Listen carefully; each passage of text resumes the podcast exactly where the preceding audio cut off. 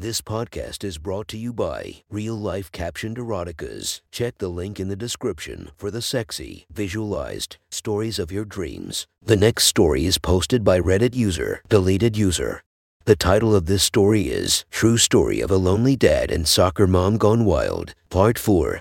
Sit back, relax, and enjoy the story.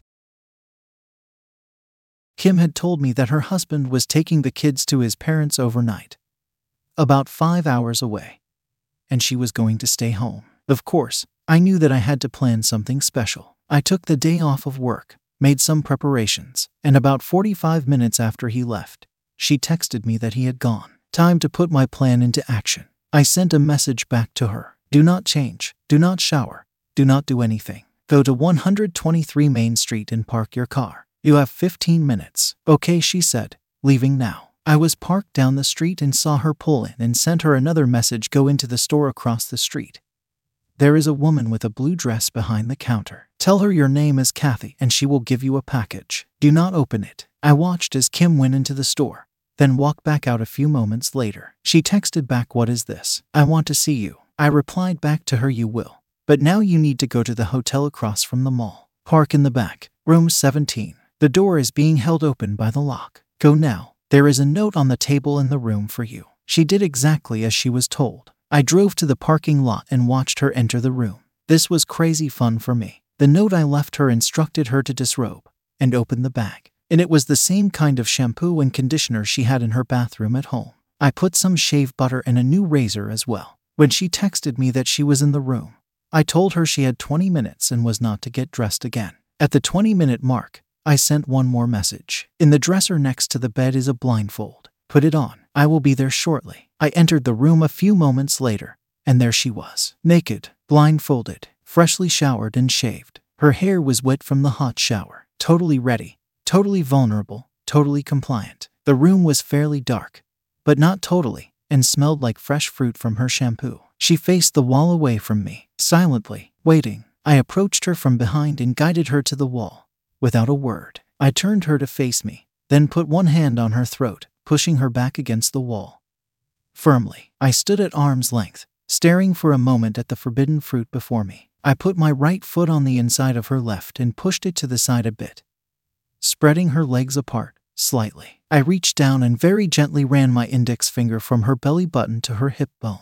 The goosebumps rose across her entire body, from her hip bone up her ribs to the side of her chest, but never touching her nipples where were swollen hard with her blood. I held onto her throat so she couldn't lean in or move at all, tracing that finger down the center of her chest, over her breastbone to her belly button, lower to the inside of her groin, being careful not to touch her pussy yet. I could feel the warmth radiating and couldn't wait to get inside her again. I teased her like this because I wanted her to feel how I felt, like I could throw her around that room and rip into her like an animal. Her lips parted as if she was going to say something, but she didn't. She didn't want to ruin the incredible tension that had built up. When I finally touched her clit, it was as soft as I could possibly do it. I slid my finger down vertically along her slit, just barely parting her lips and getting my fingertip damp. Then I let go of her throat and stepped back a bit. I walked a few steps to the side and sat in the recliner next to the window. I told her to come to me, and she blindly took a few steps forward. Put your pussy in my mouth, I instructed. She felt around on the chair to get a feel for it,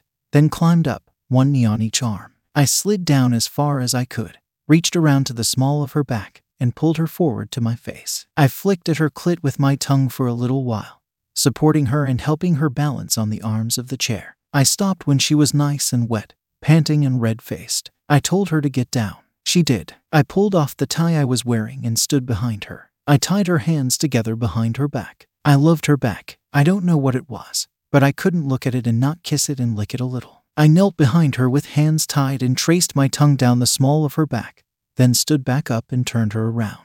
Without me saying a word, she turned towards me, knelt down, and said a single word. Please, holy, fucking, shit. I unzipped my pants and took my cock out, then guided it into her mouth. She sucked on me with her hands bound, using only her mouth and tongue. It was glorious, but I can't come first. That's not how I operate. So I stopped her, stood her up, led her over to the desk in the room, and bent her over. I dropped to my knees again, lifted one of her legs up onto the desk, and started eating her pussy from behind. Then her ass. She went to the roof. I could finger her so deep like this. While I was licking her asshole and really pounding her pussy with my fingers. She was making more noise now than she had in the van. I loved it. I pushed my tongue into her ass and she was so wet her juices were starting to drip down the inside of her leg. She moaned and called my name several times. I pulled away for a moment and spoke to her firmly. You remember when you said I could do anything I want? In a very shaky, breathy voice, she said, Yes, Daddy. Well, I'm about to. I said back. I stood up, grabbed her by the hips, and guided the tip of my cock into her ass. She let out an elongated, oh God, so good. I went deeper and she moaned even more, then started to push herself back against it to drive me deeper. I fucked her like this for a minute, but when she said fuck my ass, fuck it harder, I almost immediately came inside of her. And feeling me pulsating and pumping into her made her come the hardest she had yet. Then we both collapsed on the floor. I got a warm washcloth from the bathroom and cleaned her up still blindfolded, still with her hands bound behind her back. Fuck, she said. Why didn't we do this like a year ago? I helped her to her feet, guided her to the bed, and laid her down on her stomach, fluffing a pillow and putting it under her head. I don't know, I said, but we have some ground to make up. I straddled her thighs, leaned forward, and slid my dick inside her pussy from behind, fucking her again until, well, you know the rest. I don't know what happened. I don't know why, but that was our last encounter. We flirted and sent sexy messages for a while, but never quite recaptured the ravenousness we had during those few times we let loose. Maybe she felt guilty. Maybe she got what she wanted from me and that was that. No idea. But these are a few of the best times of my adult life. All these years later, she still lives nearby. We're both still married to the same spouses.